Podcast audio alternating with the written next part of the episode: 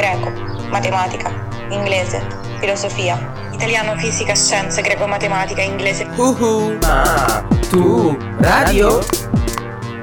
Ma tu ma radio?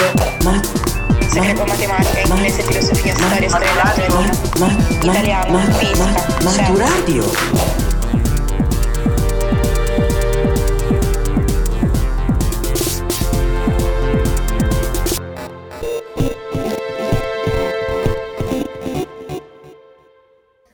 Podcast di filosofia per l'esame di maturità, letto da Claudio Morici. Charles Darwin. Sapete che cos'è il premio Darwin? Il premio Darwin è stato inventato negli anni 90 da una studentessa di biologia e raccoglie ogni anno le morti accidentali più assurde. Non a caso il sottotitolo recita Storie di straordinaria stupidità. Per esempio, un tizio ruba un materasso protettivo che sta nella barriera di una pista da sci, lo usa come slittino, si lancia in picchiata sulla stessa pista da sci e va a sbattere contro la barriera, muore sul colpo. Ma cosa c'entra Darwin, l'inventore della teoria dell'evoluzione della specie, in una storia del genere? Secondo la giuria del premio, è un dovere di tutti celebrare il miglioramento del genere umano. Questi individui, che forse non sono tra i più intelligenti, diciamo così, ecco, non sono tra i più evoluti tra gli umani, si sacrificano per eliminare DNA difettoso dal patrimonio genetico della nostra specie. In fondo ci sta, voglio dire, due milioni di anni di evoluzione per arrivare a un paracadutista che si dimentica di indossare il paracadute. Se vai avanti così te lo credo che ti estingui. Ma a parte gli scherzi, Oggi cercheremo di capire insieme cosa intendeva Darwin con la sua idea di evoluzione e di selezione naturale.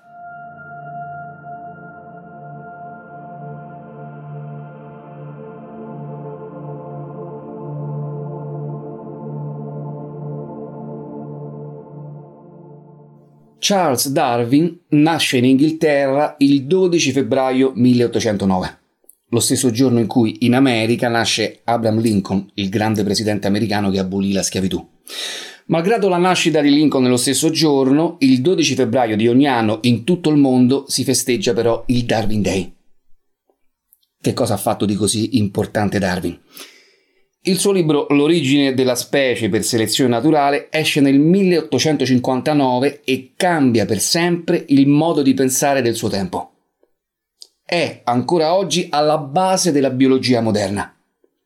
E nel 2015 un sondaggio su internet l'ha eletto il libro accademico più importante della storia. Darwin è un uomo dell'Ottocento, contemporaneo di Garibaldi e di Napoleone III. A soli 22 anni compie un viaggio lungo, straordinario, avventuroso intorno al mondo, un viaggio che cambierà per sempre la sua vita, ma soprattutto la storia delle idee rischia la vita mille volte Darwin in questo viaggio. Torna a casa dopo qualche anno di avventure per mare e dopo altri vent'anni di ricerche e osservazioni pubblica una teoria che rivoluziona l'intero pensiero scientifico. Come accade spesso in questi casi, il padre di Darwin avrebbe voluto che restasse a casa in pace, diciamo a fare un lavoro normale, che diventasse medico oppure prete. Darwin invece insegue la sua strada, si appassiona alle scienze naturali e diventa biologo, naturalista, antropologo, esploratore, filosofo. Ed è proprio grazie al darwinismo, alla fine, che il pensiero scientifico si libera dalla tradizione religiosa e mette al centro, al posto della creazione divina, la natura. La teoria dell'evoluzione di Darwin ha cambiato per sempre il modo in cui pensiamo la vita sulla Terra, di questo stiamo parlando. Per la prima volta Darwin presenta al mondo alcune idee importantissime. Prima cosa, ogni specie di essere vivente si evolve per sopravvivere, riprodursi e adattarsi sempre meglio agli ambienti in cui vive. Inoltre, tutti gli esseri viventi appartengono a un unico albero evolutivo. Così invece che da Adamo ed Eva, si scopre che l'uomo discende dalle scimmie. È un duro colpo, soprattutto per qualcuno, ma il vero colpo di scena è che anche questa versione è sbagliata. In realtà quello che ci ha detto Darwin non era esattamente questo. L'uomo non discende dalle scimmie. Tra le specie di oggi gli scimpanzé e gli umani condividono è vero gran parte del DNA, ma la spiegazione corretta, trovata dall'evoluzionismo, è che uomini e scimmie hanno un antenato comune. Questo nostro antenato è vissuto più di 4 milioni di anni fa ed era diverso sia dagli animali che oggi chiamiamo scimmie che dagli animali umani. È più corretto dire che l'uomo è una scimmia, cugino degli scimpanzé. Al tempo di Darwin esistevano già delle teorie ecco, molto impopolari che parlavano di evoluzione. La Bibbia diceva che la Terra aveva circa 6.000 anni, ma osservando i fossili e altre cose, molti avevano già capito che la Terra aveva una storia molto più lunga e cercavano di spiegare ad esempio perché i dinosauri fossero estinti. Però queste teorie non fornivano delle spiegazioni credibili, diciamo così. La natura rimaneva un mistero quasi totale, la domanda principale era perché le specie si evolvono e perché alcune volte no, alcune volte si estinguono addirittura? Come procede l'evoluzione? Qual è il meccanismo che fa trasformare le specie? Il darwinismo è stato una rivoluzione perché ha saputo rispondere a questa domanda. La risposta è la selezione naturale. Con la sua teoria, che continua a trovare conferme ancora oggi, Darwin riesce a spiegare la diversità della vita sulla Terra. Inoltre, per la prima volta, gli esseri umani che avevano pensato per secoli essere stati messi da Dio al centro della creazione, adesso sono collocati nella stessa radice evolutiva che lega tutti gli esseri viventi. Ancora una volta a molti non piaceva questa verità, ma Darwin va per la sua strada. Darwin disse Credo ci sia in me, lo sento, un istinto per la verità, per la conoscenza, per la scoperta. La verità a volte ci ferisce, ma è meglio che illuderci. Si tratta di seguire l'istinto giusto. L'immagine più conosciuta di Darwin è quella del vecchio scienziato con la barba tutta bianca, ma il momento più decisivo della sua vita risale a quando aveva 22 anni e decide di partire per la spedizione intorno al mondo. È il 1831 e mentre l'Europa è attraversata da moti di indipendenza e rivolte, Darwin sarà per cinque anni nei mari sul brigantino Beagle, scritto Beagle.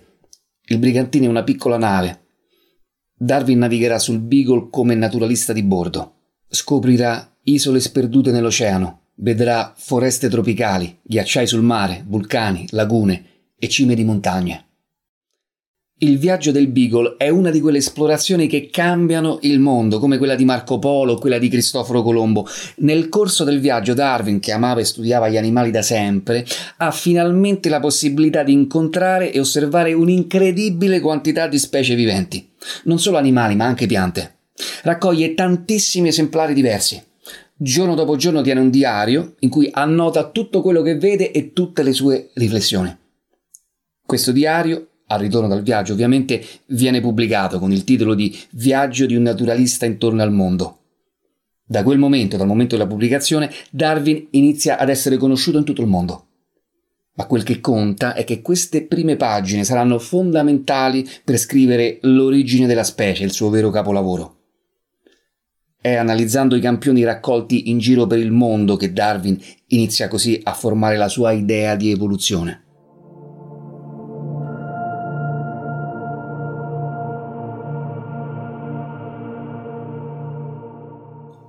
Momento fondamentale del viaggio è quello in cui il Beagle arriva all'arcipelago delle Galapagos, al largo dell'Equador. Queste isole sono abitate da tartarughe giganti che possono arrivare a pesare più di 400 kg e che vivono anche più di cent'anni. Pensate che Darwin nel 1835 ne porta una con sé, un giovane esemplare, e lo affida a uno zoo australiano. Era il 1835 questa tartaruga di nome Ariette è morta nel 2006, vi immaginate, a 175 anni. Ma quello che colpisce Darwin è qualcosa che gli dice il governatore dell'arcipelago. Le tartarughe sono diverse da isola in isola e qualsiasi abitante è in grado di riconoscere a quale isola appartiene quel tipo di tartaruga. Alcune hanno il guscio più scuro, altre più rotondo. Quelle che vivono nelle isole con il clima più umido hanno il collo più corto, sulle isole più aride hanno il collo più lungo. Ma perché? Sulle Galapagos Darwin osserva alcune specie di fringuelli. 15 specie diverse addirittura, che si distinguevano tra di loro per la forma del becco che era diversa. Facendo delle ricerche, Darwin si accorge che le diverse forme di becco corrispondono ai cibi diversi presenti su ogni isola. Becco allungato, alimentazione a base di insetti, becco duro e appuntito, alimentazione a base di frutta a guscio, e così via. Darwin arriva alla conclusione che la spiegazione può essere solo una. Tutte le diverse specie che vivono sulle isole Galapagos hanno un antenato comune. Nel corso del tempo ogni gruppo si è diviso dagli altri e si è evoluto sulla propria isola, adattandosi in maniera diversa all'ambiente. Gli ambienti possono essere più freddi o caldi, umidi o secchi e così anche le specie variano. Oggi ci può sembrare scontata una conclusione del genere, ma al tempo non lo era affatto. All'epoca di Darwin si credeva che le specie animali e vegetali presenti sulla Terra non fossero mai cambiate da quando eh, aveva avuto origine la vita. Cioè Dio le aveva create così e, e ci si poteva fare un catalogo perché rimanevano sempre uguali. Questa teoria pre-darwiniana si chiamava fissismo e da questo punto di vista non era facile accettare l'idea della evoluzione, voglio dire, è una cosa completamente diversa. Addirittura poi Darwin scopre che quello che vale per le Galapagos vale in ogni ambiente. Cioè, a seconda delle risorse disponibili, ogni ambiente richiede certe caratteristiche fisiche, certe capacità di sopravvivenza e allora le specie, le piante e gli animali che abitano questo ambiente si trasformano con le piccole variazioni biologiche che poi vediamo. L'insieme di relazioni che si creano tra la specie vivente di un ambiente e, e, e il suo ambiente, appunto, si chiama ecosistema. L'adattamento è reciproco e ogni cambiamento coinvolge l'intero sistema. Queste affermazioni sono importantissime perché significa che in ogni specie solo gli individui che si adattano meglio riescono a sopravvivere. È questo un concetto conosciuto come la sopravvivenza del più adatto. Chi non sopravvive non può neanche riprodursi, a questo il punto. Sembrerà banale, ma proprio in questo modo le caratteristiche degli individui più adatti si trasmettono alle generazioni successive. Questa per Darwin è una scoperta importante. Evolversi vuol dire cambiare per adattarsi all'ambiente. Ma non sarebbe riuscito a spiegare come funziona davvero questo procedimento senza aver letto alcune teorie del suo tempo. E qui dobbiamo ricordare almeno un altro scienziato. Mentre scrive il suo diario di bordo, Darwin è influenzato dai taccuini di viaggio del più famoso esploratore dell'epoca. Si chiama Alexander von Humboldt, scritto H-U-M-B-O-L-D-T. Humboldt aveva compiuto un altro viaggio incredibile in America, aveva scoperto tantissime specie animali e piante. Con i suoi viaggi e i suoi studi, Humboldt aveva capito che l'ordine della natura è un fragile equilibrio che cambia nel tempo e alla base di tutto questo equilibrio bellissimo ci sono processi fisici e chimici. Darwin legge tutto Humboldt, lo ammira intensamente. La maggior parte degli scienziati della Royal Society non era mai uscita dal proprio piccolo studio e invece grazie a Humboldt Darwin non vuole fare altro che partire ecco, alla ricerca di, di qualcosa sul campo, esplorare, osservare. Questa è la visione fondamentale su cui poggia tutto il sistema scientifico darwiniano. Alla fine Darwin si imbarca sul Beagle e porta con sé i libri di Humboldt che praticamente da soli riempiono un paio di valigie. Ma dobbiamo citare un altro scienziato che influenza fortemente Darwin, oltre Humboldt. Darwin legge molte cose, capisce che per comprendere la natura non basta viaggiare e osservare, ma bisogna anche studiare. Una delle teorie che lo colpisce di più è quella di Malthus, scritto con il TH. Malthus è un sociologo e è anche un economista inglese del XVIII secolo, è famoso per un libro, un libro che si intitola Saggio sul principio della popolazione e i suoi effetti sullo sviluppo del futuro della società. Possiamo abbreviarlo con Saggio sul principio della popolazione. Secondo Malthus, la popolazione mondiale si moltiplica a ritmo geometrico, ossia raddoppiando di generazione in generazione. Cresce in questo modo, a meno che non ci siano guerre, epidemie o altre catastrofi a limitarne lo sviluppo. La produzione di cibo, invece, secondo Malthus, non cresce allo stesso ritmo. Quindi, dopo un po', non c'è abbastanza da mangiare per tutti. Spieghiamolo meglio.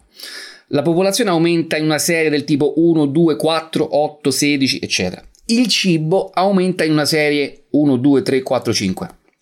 Capite che si crea una simmetria, troppa popolazione per poco cibo. Inoltre, la crescita demografica significa aumento della manodopera. Una maggiore offerta di manodopera porta a un abbassamento del costo del lavoro, i salari si abbassano e si diffonde la povertà. In pratica, secondo Malthus, il continuo aumento della popolazione provoca la fame, la povertà e soprattutto provoca una continua lotta per la sopravvivenza. Darwin prende questa idea di lotta per la sopravvivenza da Malthus, che oggi definiremo un sociologo o un demografo, e la utilizza nella biologia per spiegare il meccanismo dell'evoluzione. Come l'ecologia sa bene da secoli, anche negli ambienti naturali le risorse sono limitate. In natura c'è una continua lotta per la sopravvivenza, in cui vince non necessariamente chi è più forte, ma chi si adatta meglio all'ambiente. E qui veniamo al terzo scienziato che influenza Darwin, Lamarck, scritto con il CK alla fine.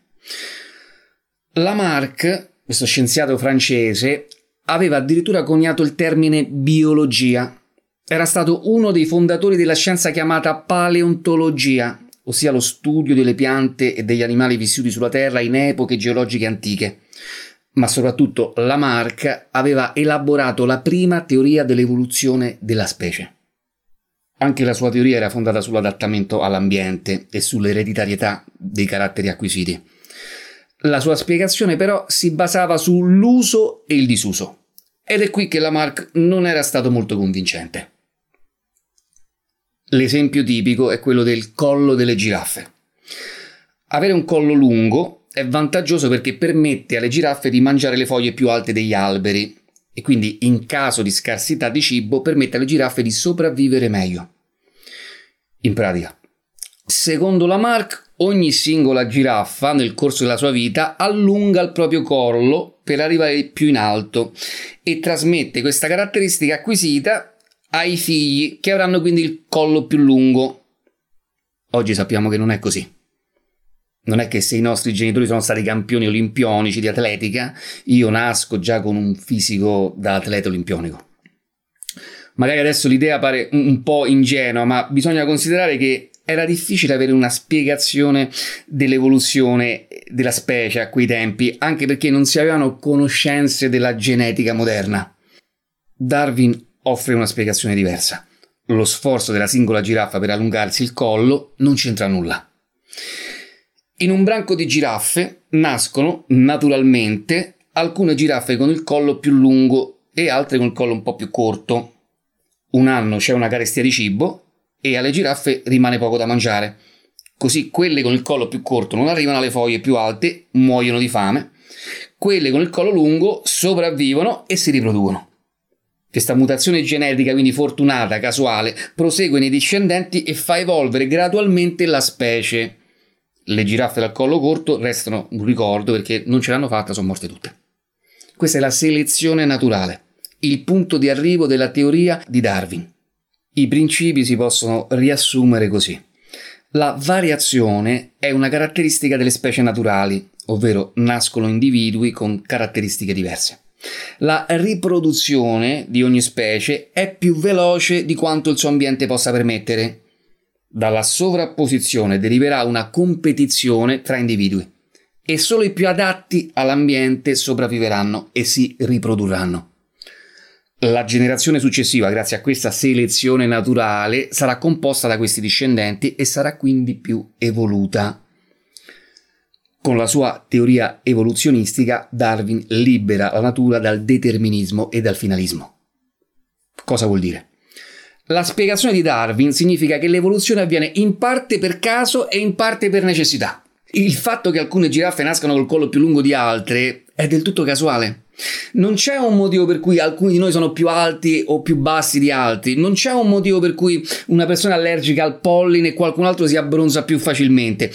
A volte i figli hanno caratteristiche nuove, hanno caratteristiche diverse rispetto a quelle dei genitori, che dipendono da piccole mutazioni del tutto casuali. Quindi le variazioni sono un po' come una lotteria genetica che assegna una caratteristica fisica più a uno che a un altro. Se questa caratteristica poi ti aiuta a sopravvivere nel posto in cui ti trovi a vivere, buon per te, probabilmente vivrai più a lungo e ti riprodurrai. Il fatto poi che la variazione di un individuo sia casuale non vuol dire che la scienza non ha trovato una spiegazione. Darwin non sapeva che le mutazioni avvengono a livello genetico, perché all'epoca nessuno ne sapeva niente, ma aveva capito che le mutazioni dipendono solo da meccanismi fisici e chimici. Ha letto Humboldt, ve lo ricordate? Alla base del bellissimo ordine della natura ci sono fisica e chimica. Ad ogni modo, il fatto che una particolare giraffa nasca col collo leggermente più lungo è casuale. In natura nascono continuamente esseri con caratteristiche diverse. Molte di queste caratteristiche non servono a niente, altre caratteristiche addirittura creano problemi, ma ogni tanto, ogni tanto compare una novità che aiuta la lotta alla sopravvivenza. Per caso, così, statisticamente è, è piccola la percentuale in cui ciò avviene, ma avviene sempre. Poi trasformare una specie significa, cioè ci vogliono generazioni e generazioni e qui la variazione casuale non c'entra niente. Perché la seconda parte dell'evoluzione, infatti, per Darwin è dominata dalla necessità. Questa è la selezione naturale. È l'ambiente che seleziona gli individui più adatti. E questo processo non ha assolutamente nulla di casuale, a differenza del, del, del primo. Anzi, si può dire che la selezione naturale è spietatamente necessaria. È inevitabile, e questo è il punto, che gli individui che non sono in grado di sopravvivere vengano eliminati. Ultima cosa importante, la selezione naturale non ha un fine, non ha uno scopo. Il filosofo antico Aristotele parlava di causa finale. La religione si fonda sulla creazione divina. Nella tradizione cattolica, che è una tradizione antropocentrica che mette al centro l'uomo, e anche una tradizione creazionista, ossia che crede nella creazione, il mondo e gli animali sono stati creati in funzione dell'uomo. La natura per la tradizione cattolica è il risultato di un piano, di un disegno intelligente, ma con la selezione naturale questo finalismo non ha più senso. Vogliamo fare un esempio? Prendiamo la falena delle betulle. Fino a un paio di secoli fa il 98% degli esemplari erano bianchi e solo il 2% erano neri. Il bianco aiutava le falene a mimetizzarsi sui tronchi ricoperti da licheni bianchi e a non farsi mangiare dagli uccelli. Quando è arrivata la rivoluzione industriale, cosa è successo? In alcune zone i tronchi degli alberi sono diventati scuri a causa dell'inquinamento. Oggi, in queste zone, tutte le falene sono nere. Le altre, quelle bianche, sono state mangiate. Siamo arrivati alla fine. Ricapitoliamo quindi gli elementi importanti del pensiero di Darwin. Il presupposto è quello della non fissità delle specie, in altre parole, l'idea stessa che le specie si evolvono, l'evoluzionismo quindi, a cui Darwin attribuisce tre caratteristiche fondamentali. La prima intuizione è, è, è quella dell'evoluzione ramificata. Tutte le specie discendono da un'origine comune. La seconda è che l'evoluzione procede per gradi. Le variazioni sono graduali, non si tratta di trasformazioni a salti come credevano altri scienziati. La terza, conclusiva, è che il meccanismo dell'evoluzione è la selezione naturale. Ci sono tante ragioni per cui il darwinismo è importante. Intanto non ha senso dire che una certa specie sia più evoluta di un'altra. Un individuo può essere più adatto di un altro al suo ambiente, mentre non ha senso dire che i mammiferi, per esempio, sono più evoluti degli insetti o che i funghi sono più evoluti dei rettili. Non ha assolutamente senso. Il pensiero di Darwin è stato interpretato in tanti modi diversi, alle volte anche male interpretato. Uno dei tanti fraintendimenti è stato il cosiddetto darwinismo sociale, ovvero qualcuno pensò che era possibile applicare la teoria dell'evoluzionismo alle scienze sociali. Magari per dimostrare che è naturale che esistano miseria e schiavitù. Per esempio, è naturale che una società i ricchi sfruttino i poveri, è naturale che le nazioni più potenti sottomettano gli altri popoli, evidentemente si tratta di individui più adatti che prevalgono su quelli meno adatti. Inutile dire che questo non solo non c'entra nulla con Darwin, l'evoluzione, la selezione naturale, ma quest'idea, questa applicazione delle teorie di Darwin non ha neppure il minimo fondamento scientifico.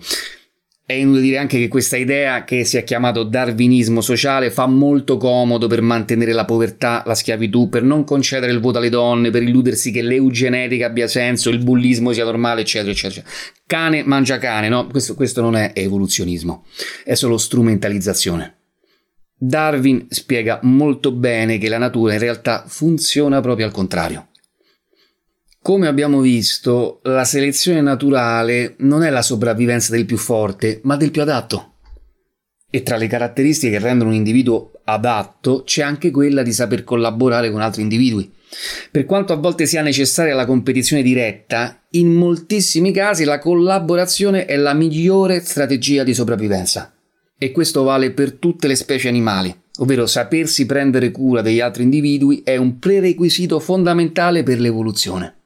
Un altro fraintendimento di tipo diverso ha a che fare con l'immagine che più comunemente si utilizza per rappresentare l'evoluzione. Non so se avete presente quella degli ominidi che camminano in fila da sinistra verso destra. Il primo in fondo a- a- alla fila è tutto curvo e primitivo e l'ultimo eretto, tutto dritto, tutto umano, rivolto verso il futuro.